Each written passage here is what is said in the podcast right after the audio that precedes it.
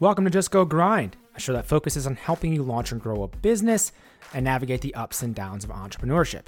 I'm your host, Justin Gordon, and in this episode, we have Jesse Scheff, who is the founder and CEO of EasyUp, a company that is the MLS for automotive retail, an online marketplace empowering anyone to sell a car from any of their dealership partners. Their sales users get access to thousands of available cars and flat commissions on every single deal, and their dealerships get access to all new customers without having to spend a dollar on advertising before they sell a car.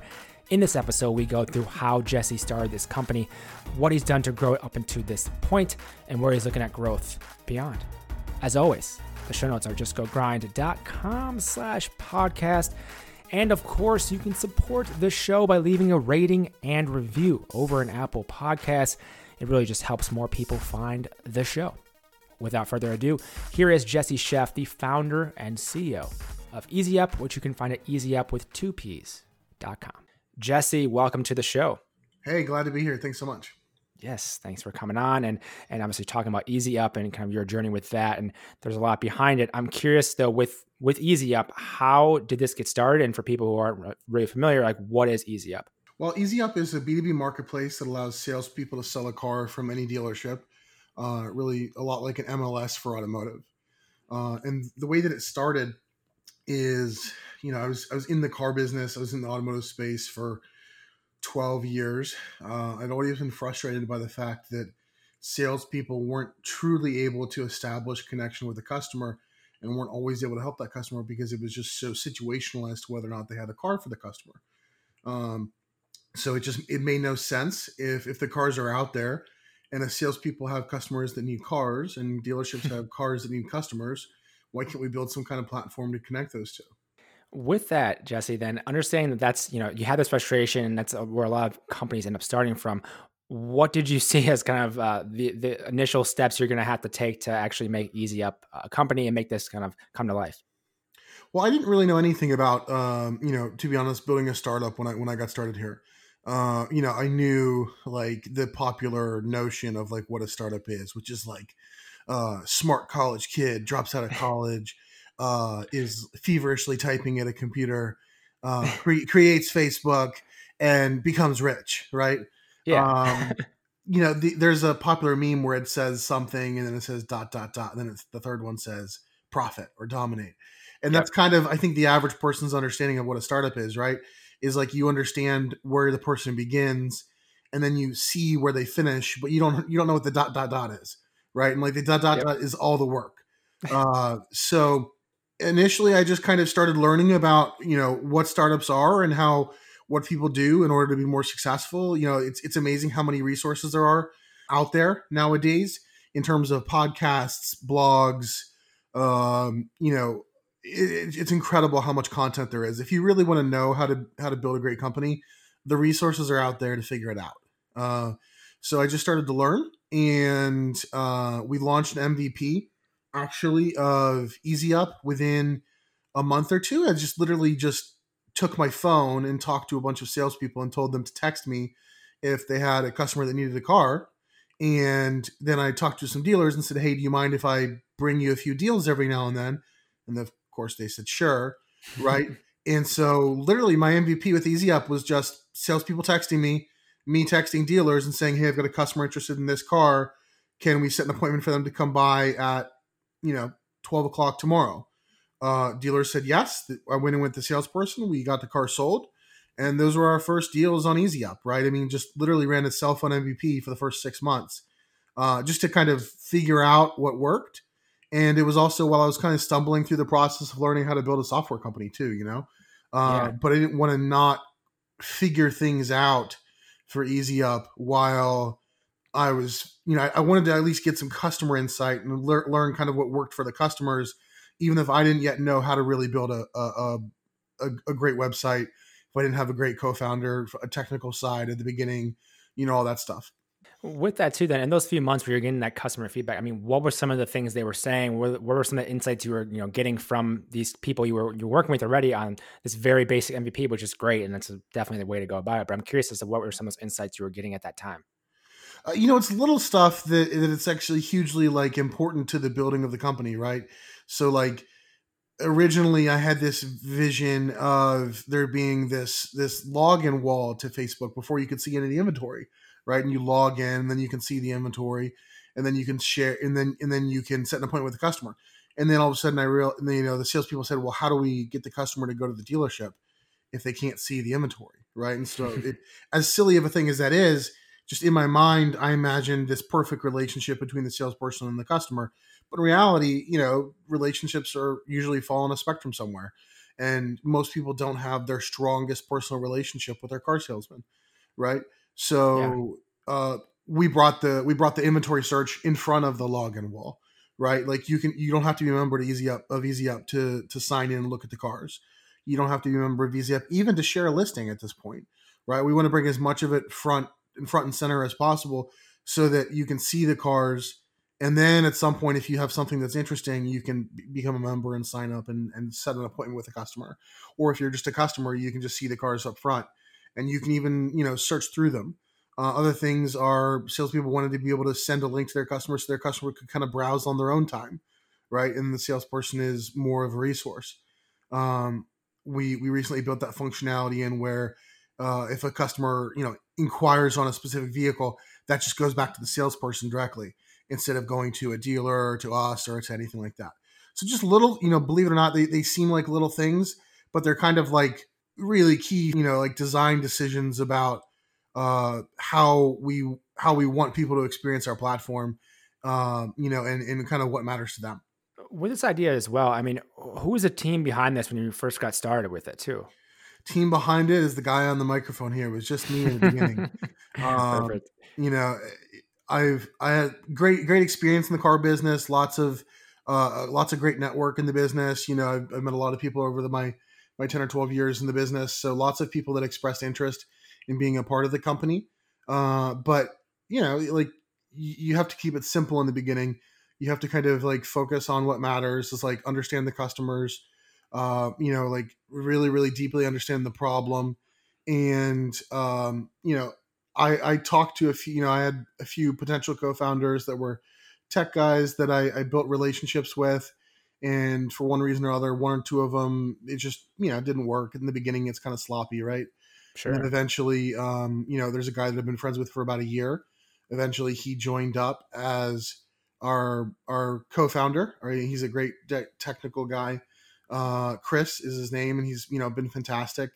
Um, but eventually, you know, essentially what happened is I built enough momentum through the MVP that it became kind of like apparent that it would it would be a missed opportunity not to be involved in the program, right? And that's kind of what you yeah. want is you want people to feel genuinely excited about working with you and feel genuinely excited about working on the problem, but also feel like hey, um, success is is very much a possibility with this, and the more that you, the more the more symptoms of success you're able to show them, the better. And, and to that point, Jesse, then when you you're making all this traction, you have this progress with uh, with just kind of yourself and just talking to people and everything, and getting people interested. How much traction before you got the technical co-founder did you have? Uh, we built, you know, we built to a place where we did seventy five hundred dollars uh, net revenue just in one month. Nice. Um, with with literally just my cell phone. Uh, so it was enough to, and it really is not the number. It's like okay, so like it, it was as much qualitative as is quantitative, right?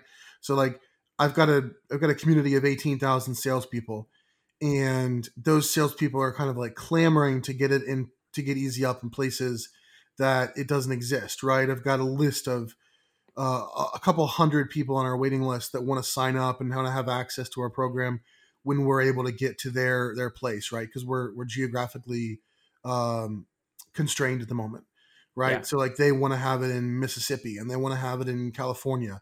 I've got a guy that keeps asking me when we're going to have it in Australia, right? so like um, it's it's really flattering and it makes you feel good, but more importantly, it shows you that that at least your messaging and the concept is interesting to people because it takes a lot for people to like get off to get off the couch, you know, to like to care about something new I feel like the the biggest threat to success of any startup is not Google or Facebook or competition.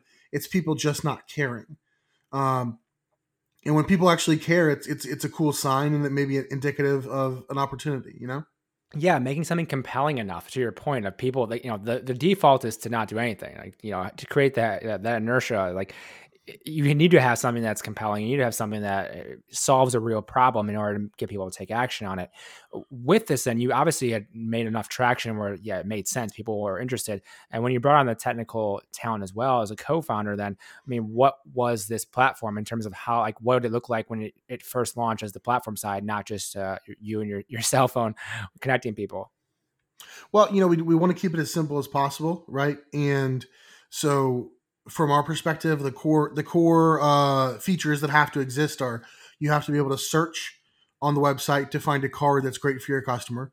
You have to be able to share that that vehicle or listing or your inventory with your customer, um, and you know customer needs to be able to um, see it. They need to be and then and then you need to be able to start a transaction with us uh, on the site, right? And so like those are like as simple as that is, like you only need a little bit of functionality on an MVP, right? So if I was able to grow with a cell phone, like the whole point is like clearly it doesn't have to be perfect, right? People yeah. aren't buying our software, they're buying our solution, right?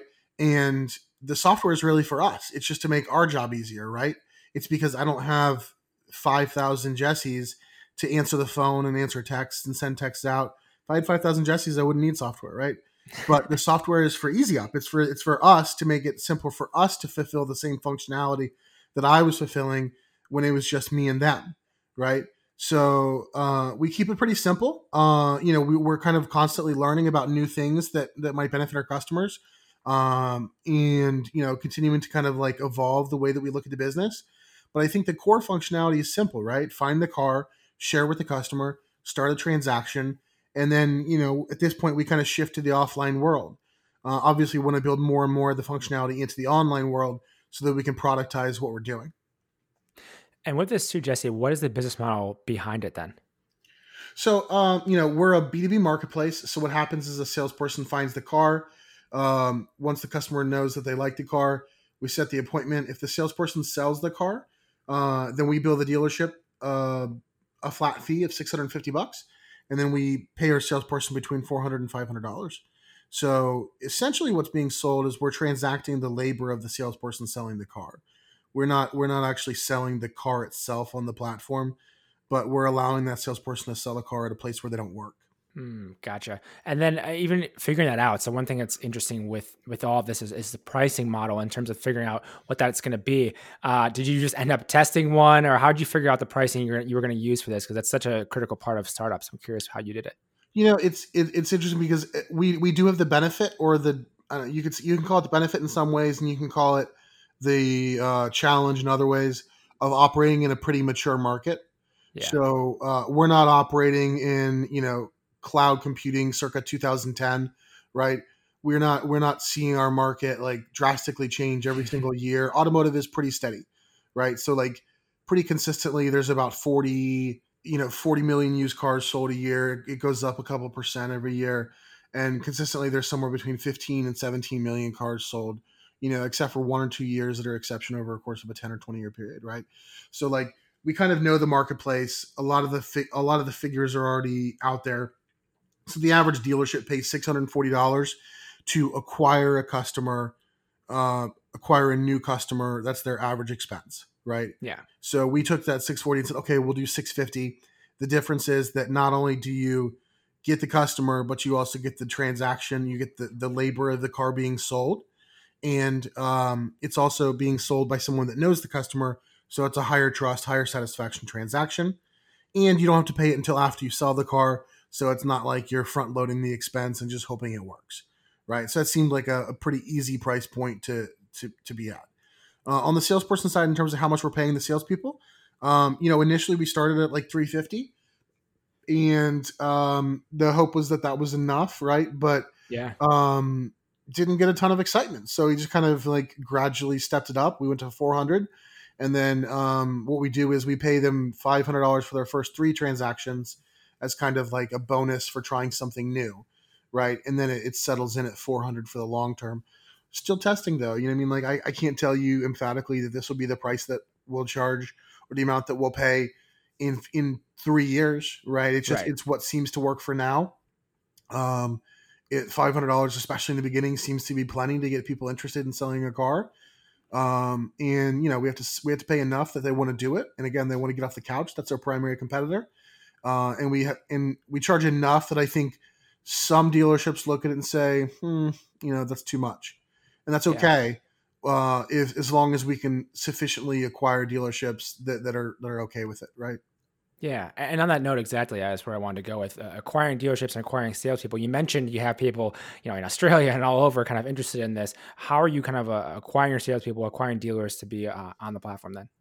So dealers are are are totally different from salespeople in a sense of, um, you know, you can you can go to a place and find the dealer, right? It's a it's a it's a business. Yep. So we we there's not so many dealers out there that we in in my experience uh, I've just kind of acted as a sales team and I've gone to the dealerships directly. And I actually think that scales, right? Uh, there's about 17,000 new car franchise dealerships in the country. Uh, so there's not so many of them that we can't touch them, especially yeah. in the major metros as we expand to new markets. Uh, we've probably onboarded, t- you know, we have about 50 dealerships on board. Uh, probably about 30 of them have been through direct sales, and then 20 have been in, inbound, right? They've, they've seen something about our product online They've seen, um, you know, some kind of content that I've shared. Uh, a buddy has told them about it. A salesperson has told them about it, and they've signed up that way. But um, so it's, it's a mix of inbound, just kind of content marketing, and through social, and you know, out, an outbound sales team. Uh, then on the on the salesperson side, it's it's mostly been social. So um, first, I have an eighteen thousand member uh, community on Facebook that we've really kind of cultivated and built over a few years. It actually precedes the business, but wow. it's been a really fantastic, uh, you know, place where I can a like talk about the business. I can ask for feedback uh, on features and what matters, and ask questions. Um, it's also been an incredible place to seed our initial users. Right, um, there's 18,000 salespeople in the you know in the U.S. and Canada in that group, and of course, like why would I not um, you know, make this available to them? Why would I not, um, you know, ask them to be a part of it? Uh, that's my natural customer base. A lot of, you know, probably half of our users have come from that. And then the other half have come from things like uh, I've tested some employment ads on Facebook, uh, but most of it's been repeat, you know, referrals yeah. or, uh, you know, word of mouth, those kinds of things for the other, the other, uh, you know, 50%.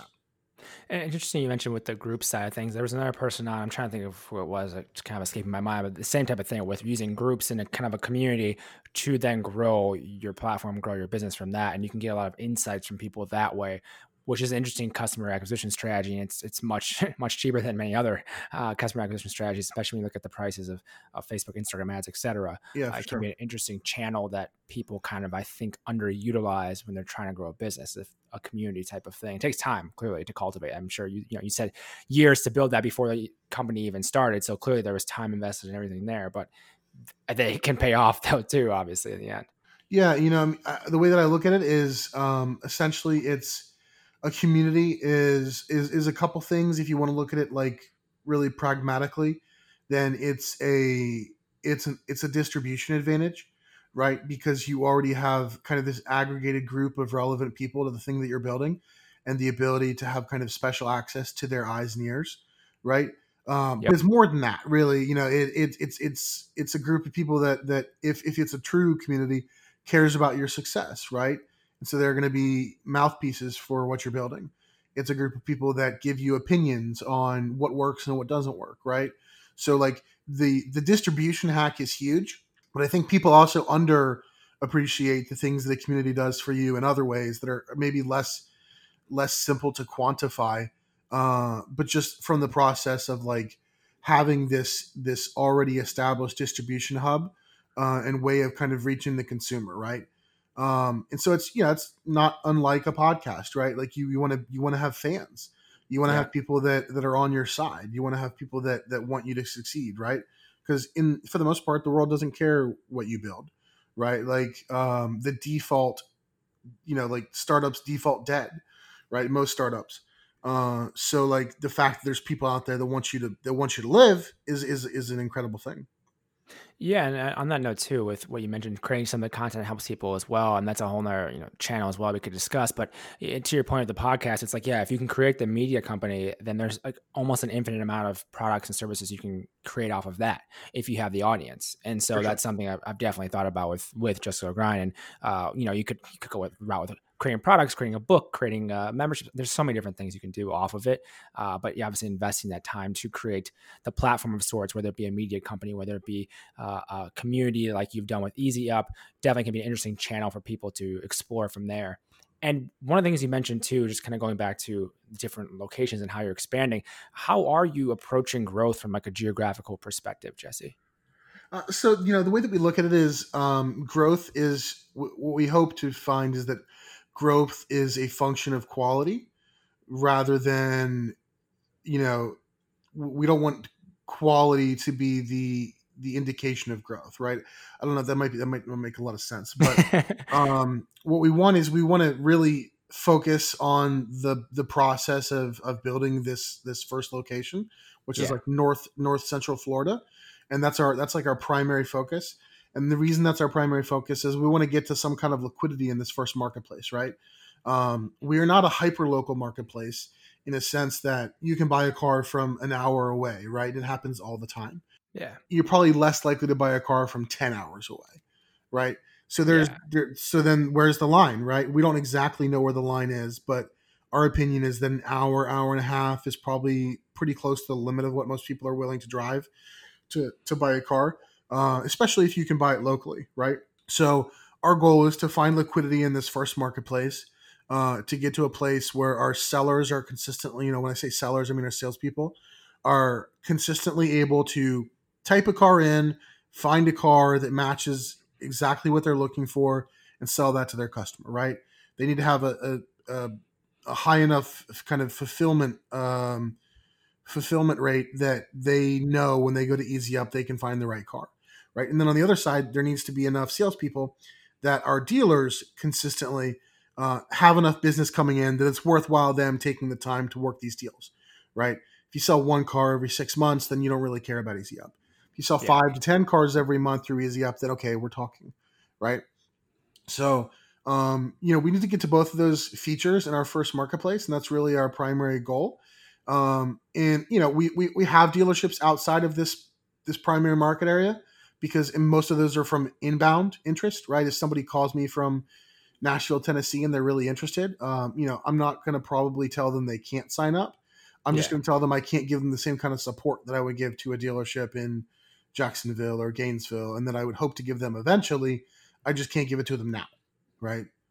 Yeah, totally understandable. And it is an interesting thing when you go from, uh, you have to grow geographically, it, it, different challenges with that. And you, you, always get that inbound request for people, you know, wanting you in different markets and being strategic about how you go about that. But obviously, focus is a huge part of it and understand that you need to kind of dominate your first market. One thing we haven't discussed yet, going back to even getting started, is did you bootstrap this off of savings? Did you raise some capital? How did you get this off the ground financially?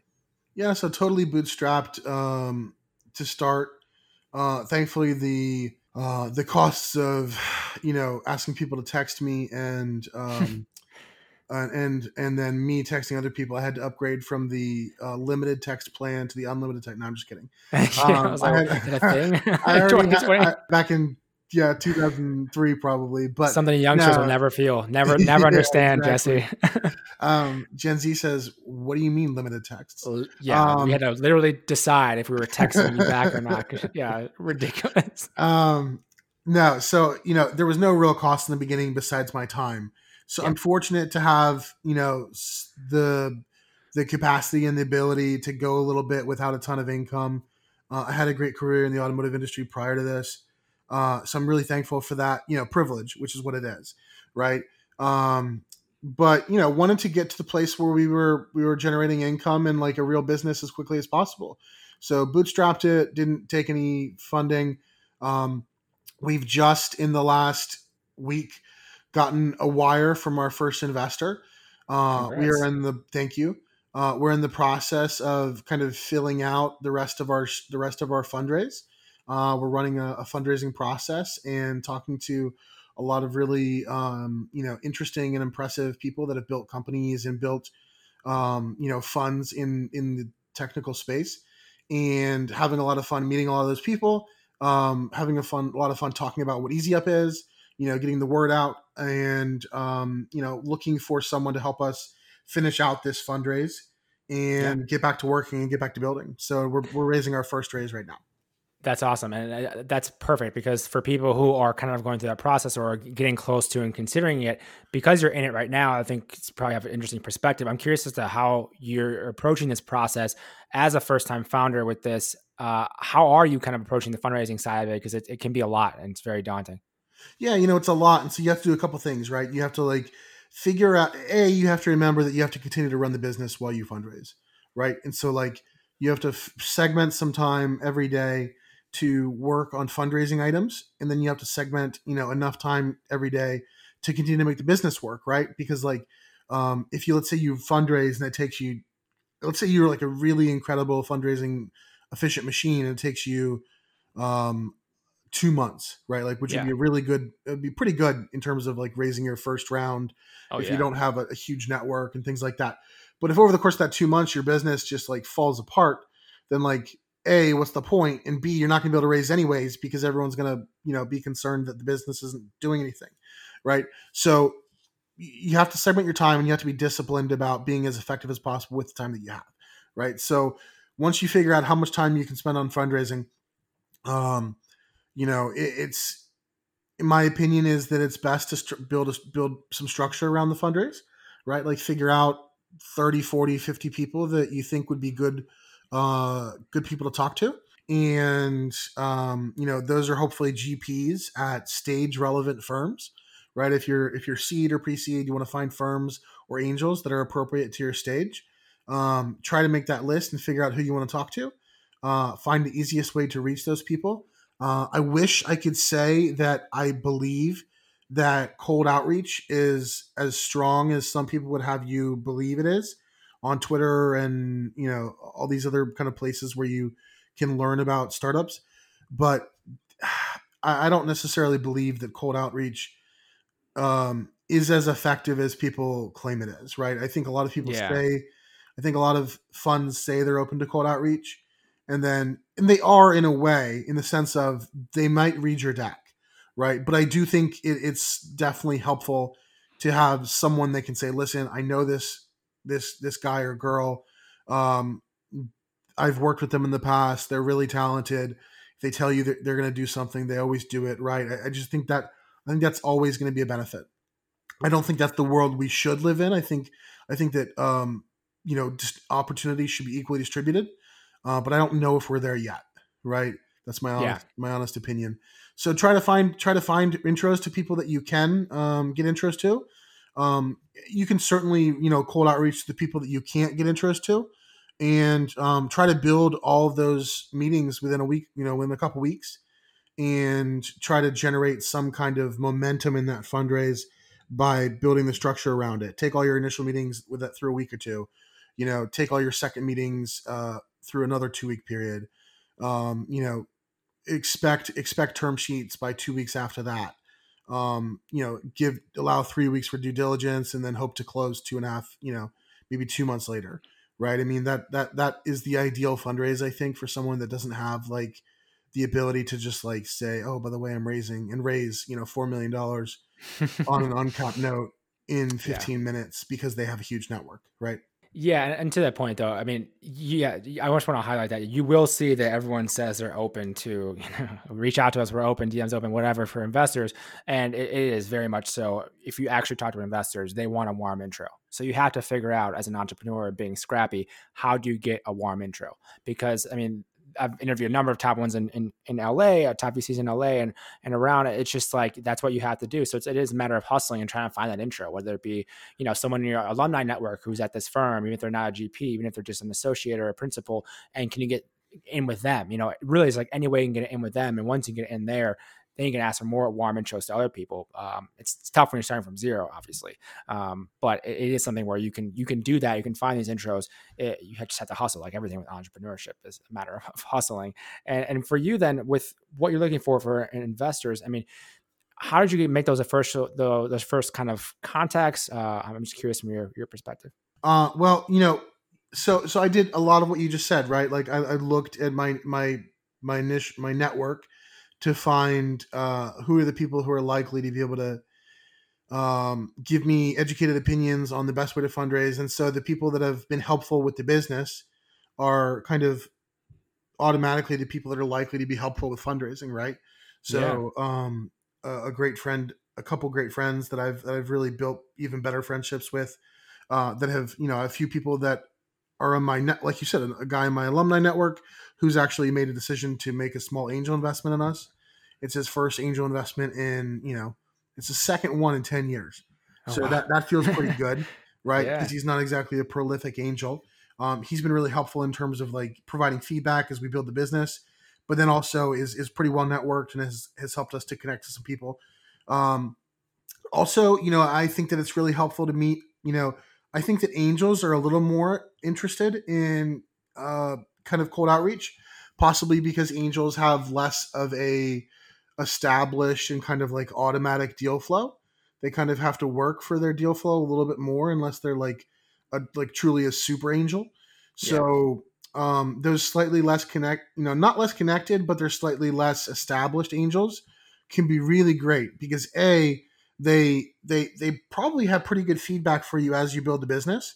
And so love to have them involved even if they're not investing much but B, if they invest a little bit, then they're also going to bring their network to bear for you. So we've had three or four angels uh, commit to investing in Easy Up, and uh, those connections have been really helpful to kind of like create the the explosion of network that we really needed um, when we only had three or four like you know connected people that we knew in the beginning.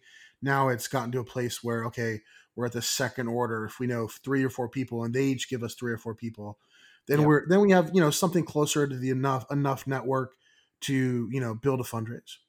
That's awesome. Yeah, and for people for context, I mean, fundraising can take it can definitely take take a while. I've had guests on the show who said it's taken up to you know seven to nine months, and I've had and was like Strasser, I think it was episode one thirty four, mentioned she had had done 263 investor meetings to get her first checks, yeah. and so you know it can it can be a slog, but just understand that up front before someone gets started. It's not like it's impossible. It just takes some some time and effort. And and for you then understanding that, I mean, with the fundraising side of things and you know wanting to go that route, uh, for you at least, what is that uh, going to mean in terms of use of funds, in terms of how you plan on like using that once you once you actually get the investment?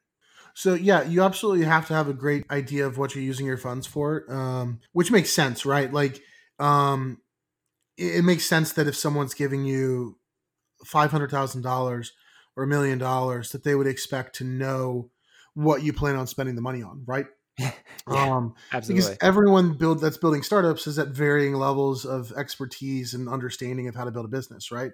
And generally, startups are startups because it's never been done before, right? Like that's what makes it a startup is that you're trying something and you're iterating on an experiment uh, that that may have never been tried before, at least not in this in this environment, right? Yeah. So um, yeah, so our use of funds is obviously we want to. Um, we have about two technical hires that we'd like to make.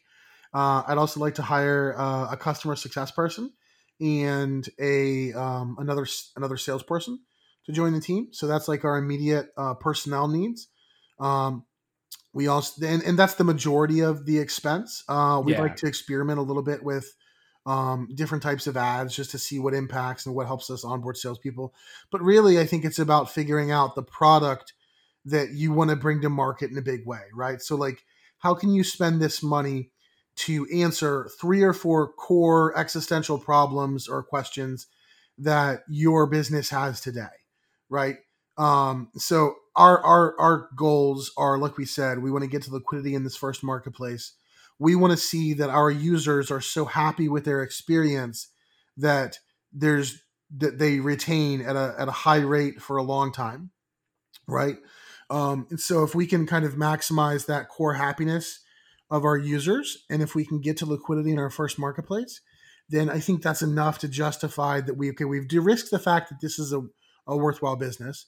We've yeah. de-risked the fact that it can be done in an initial market and then at that point, the next, you know, so the future risks are, um, you know, the things that you'd want to solve moving forward after like an A round, which would be, okay, can we expand to five markets? right? Does it work the same in each market? What are the things that work better or, or, or worse as you expand, right? Um, do we want to focus on geographically close cities to kind of piggyback off of the network effects of our existing cities, or do we just go for the highest population areas, right? So those are um, those are the kind of problems that we don't expect to solve right now. Um, right. But but the problems that we do want to solve are liquidity and um, kind of the ability to really build a product that our users love and that justifies uh, then continuing to work on the business past that seed round.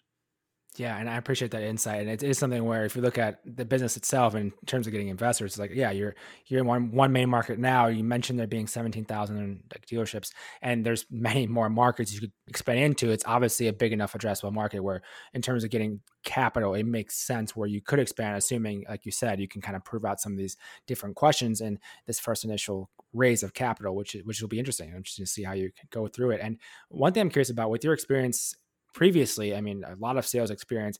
How have you used that that experience for you know a decade to to then run to grow Easy Up? Well, some of it's really helpful and some of it's not, right? So like you have to uh, first be willing to throw things out that aren't relevant, right? And yeah. so there's a lot of things um, and there's actually I think if you're if you're a domain expert, sometimes the the the worry is that you might know so much about the market that you might um, depend on your own knowledge rather than listening to rather than listening to people currently in the market. So, uh, for example, like I said in the beginning, when I when I had this idea of what the website would look like, um, I created that all on my own. Right, I didn't need user research to tell me that salespeople frequently have customers that they they can't help because of inventory. I didn't need user research to figure out that um, you know on average like 650 was kind of like a, a, good number for initial pricing. But what i did need user research for was to figure out the things that just i didn't think of right? That that that maybe i had this blind spot through my experience that i was less less knowledgeable about. So you have to um you kind of have to hold your assumptions um up to the light to make sure that the things that you believe and things that you've figured out through 10 years in the business continue to be relevant. But then I think the really helpful thing is a you have an established network. Of course, that's helpful, right? Like it's always easier to sell to people you know, or even if you don't know, for them to know you or you to be some kind of a known quantity, right? That's much more helpful than trying to go in and just say, "Hey, I'm um, Joe, and I'd like to like change your business." and I just graduated from the local community college, right? Yeah.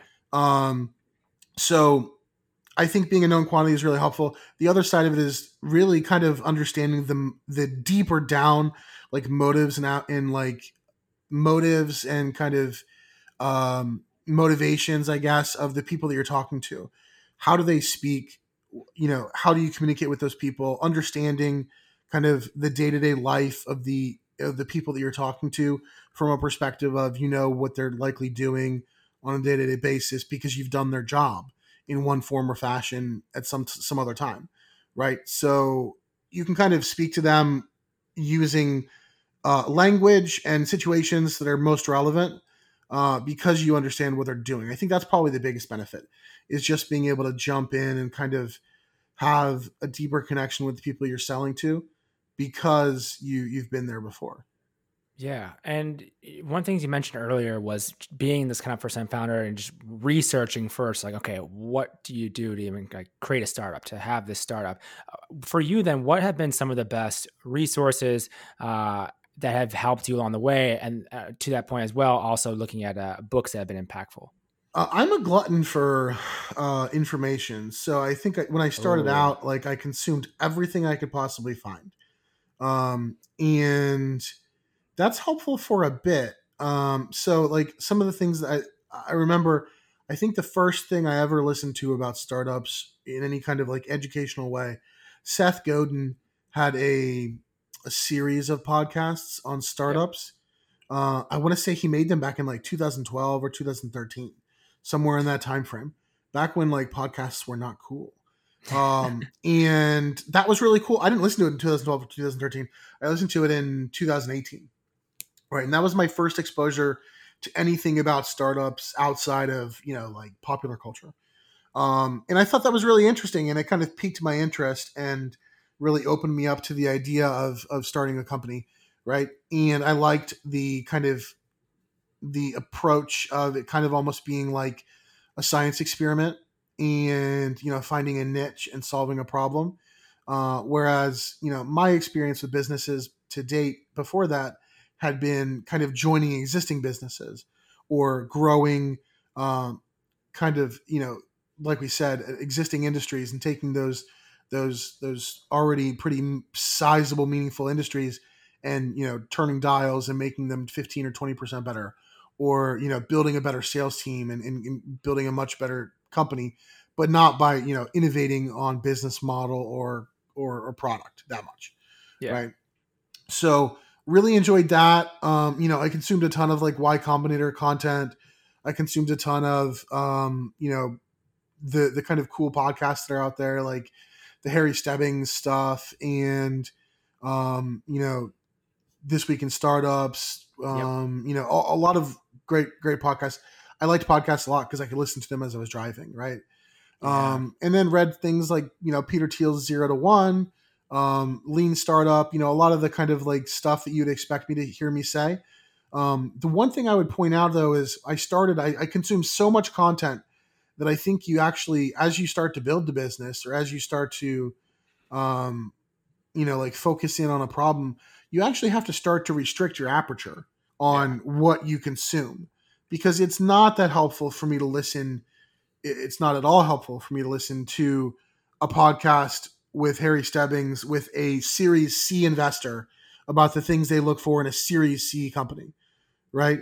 Because uh, I'm, I'm, I'm not, that's not my world, right? It's not timely. So it's not relevant right now. Yeah. When yeah, when you start, you kind of want to consume everything, and that's my nature.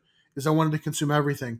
What I found is that I had to find a you know I had to narrow my aperture significantly to the things that were immediately relevant, uh, so that I could uh, only really only really be influenced by things that were important to me at this stage.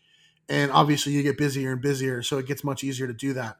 Um, but that was something I found. It's like in the beginning, be super wide just to get like this this wide swath of ideas around the industry and things like that. See what interests you but as you start to build something, um, get more and more selective about the content you consume uh, because A, you have less time, and B, a lot less of it becomes relevant as you know what you're doing. Yeah, I think that to that point, the getting all the information you can early on. It gives you reference points, it gives you context. You can kind of connect the dots between, oh, these people are saying some of the same things, these people are saying some of the same things. This is what I kind of think is the best route or agree with or whatever for how I want to create a business. And it gives you that perspective when you do all that research of of all that stuff. And then I know Tim Ferriss always mentions like the just in time learning, where it's like, okay, to your point, like what do I need to learn now? Like what can I read now that literally helps me with this problem I'm solving today or tomorrow, or like like very soon, like very timely. Because at that point, if you're just reading general you know startup information or whatever i mean it's probably not going to be that helpful for you especially when that asset your time is so critical especially in these early days and and with you too i mean uh, what has been the biggest challenge for you as you've been building this company as, as a first time founder? Uh, i think that you know there's a lot of challenges um so you know maybe maybe the the hardest is it was particularly hard in the beginning when i had no no real concept of building a software company. Yeah. you know, how do i how do i proxy for quality in in a potential co-founder when i don't understand that field right? So like that's a challenging that's the thing that, that is super challenging for anyone trying to interview and hire or inter, you know interview and and join a co-founder if you don't understand what they do. So i think it would have been just as hard you know if if i had been a technical co-founder looking for someone that was going to be a you know a sales oriented founder right? I think it's hard to judge the things that you don't understand. Uh, and so i think you know you have to kind of lean on advisors you have to have let people you have to ask for help um, as often as as often as, as is feasible um, with people that can step in and give you opinions about uh, things that they don't necessarily have a huge vested interest in but they want to see you succeed and uh, the other part is you have to kind of really depend on you know just look for the highest horsepower people that you can align yourself with. Find smart, principled, interesting people that you'd like to work with, and then find a problem that's worth pointing them at and that's worth pointing yourself at. And, you know, go from there, right? Because, like, it doesn't have to be if, if they know this language or that language is not not as important or if they you know if they're if they're like it's just it doesn't make sense to try to get too to get, get, too specialized in the beginning so yeah. find smart people align yourself with them and you know find try try and try all constantly the whole time to find smarter and smarter people and you know people that you really enjoy working with. And that because that's like part of the benefit of building a company right? Is exactly. like you get to choose who you work with. You get to choose what you work on. You get to choose how you work on it right? That was challenging to start. And um, it's also you know I, I, think a lot of people are probably dealing with the challenge of being isolated right now right? Yeah. um, a lot of people are sitting at home and they don't have as much human contact as they would like um, i don't know if that's that's as much a function of the times as it is of what i'm doing but i think running a company ex- kind of um, probably exacerbates that a little bit because you have yeah. less and less people that you can talk to about um, problems because I'm not part of a a, a hundred person org, right? Like we're a two person company right now, right? So yeah. like that severely limits the number of people you can talk to about your about your business challenges because you can't talk to your customers about your challenges. You know, yeah. not not outside of hey, we're working on this. How could this work for you? right? It's it's you can't get too deep with them. So I think that's that's a challenge. I like I said, um, I, I tend to do pretty well in isolation, um, for better or for worse. Uh, but it, it you know there's a limit to everything, right? And I think that I certainly would love for us to live in a world that was a little more social. But really been thankful for the people in the startup community that have been really helpful and the people that I've met through is of all things like Twitter yeah, it's amazing the connections I've made, and you know, a, a Slack community that I'm part of, which is how I came across you. And nice. um, thankful for our proxies for human connection online, which I think are, are, are doing good things.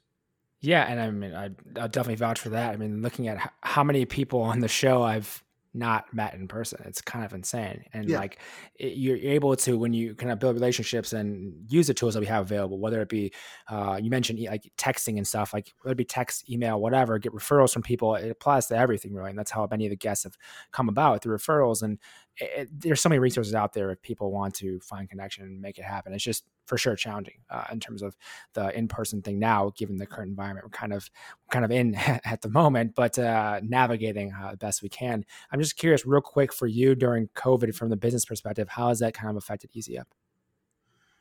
Uh, I would say that COVID has accelerated the the um, kind of pro, you know the way that the business is going to change.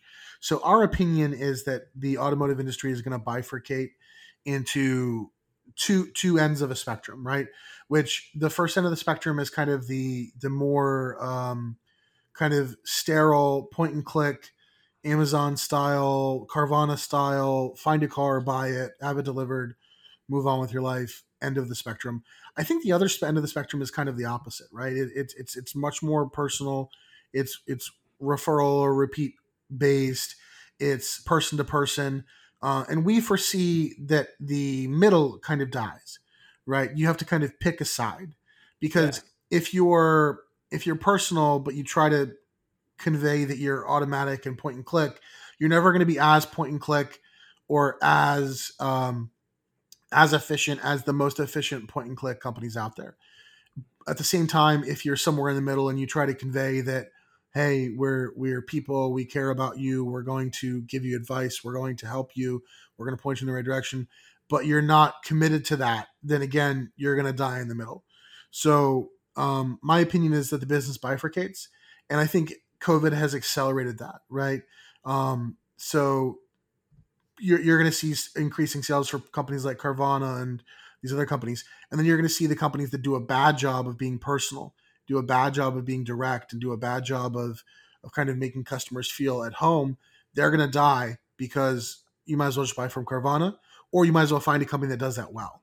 So what yeah. we want to do is we want to be the iconic company of, of, of that side of the spectrum, which is we want to give people the ability to make connections, to build networks, to service those networks and sell their sell their customers while maintaining really strong personal connections regardless of inventory. Uh, and that's and that's kind of who we want to be, and that's what we've seen. And it's also, um, you know, our salespeople are more adept at offering different types of messaging to customers. So in times of change, uh, things like you know needing a car to be delivered or not, you know, um, those kinds of things that are important in in um, in Corona times. Um, we we think that our people are more capable of messaging those types of things uh, because they don't kind of have that innovator's dilemma of sure they're willing to deliver 20% of their business but they don't want to miss out on the 80% that that doesn't need it delivered and they can make maybe a higher profit on or something like that. It's just an acceleration. And jesse where can people go to learn more about your company connect with you everything like that? Uh you know so the company I, would love for people to check out the website right? Like we're we're an early stage startup so um it's not as you know we've still a lot of things that we're building and still a lot of opportunities for us to improve on it uh, so i'm always open to feedback but if you go to easyupp.com, that's e-a-s-y-u-p-p.com um, would love feedback would love your opinion would love to talk about the company with people that are interested uh, whether it be people that would like to join the team or people that um, are you know potentially interested in investing or just learning more about the company. And then me personally and the company, you can always reach out to me on Twitter. Um, Twitter's super easy. My at's uh, scheff61, so S C H E F F 61. Um, you can also shoot me an email, jesse at easyupp.com. J E S S E. Perfect. Jesse, thank you so much for taking the time to come on the show today. Hey, it's my pleasure. Thanks so much for having me on. Thank you for listening to this episode of Just Go Grind. I really appreciate you taking the time to listen. The Weekly Grind, which is my weekly newsletter, comes out every single Friday. You can find it at justgogrind.com slash newsletter. This is filled with tips, tools, and strategies for growing your business. If you want to know how to launch a business, how to grow it, how to get it off the ground, find employees, all these different things. There's a few tips, tools, and strategies every single week I deliver right to you justgogrind.com slash newsletter. Check it out. Thank you so much for listening. Talk to you in the next episode.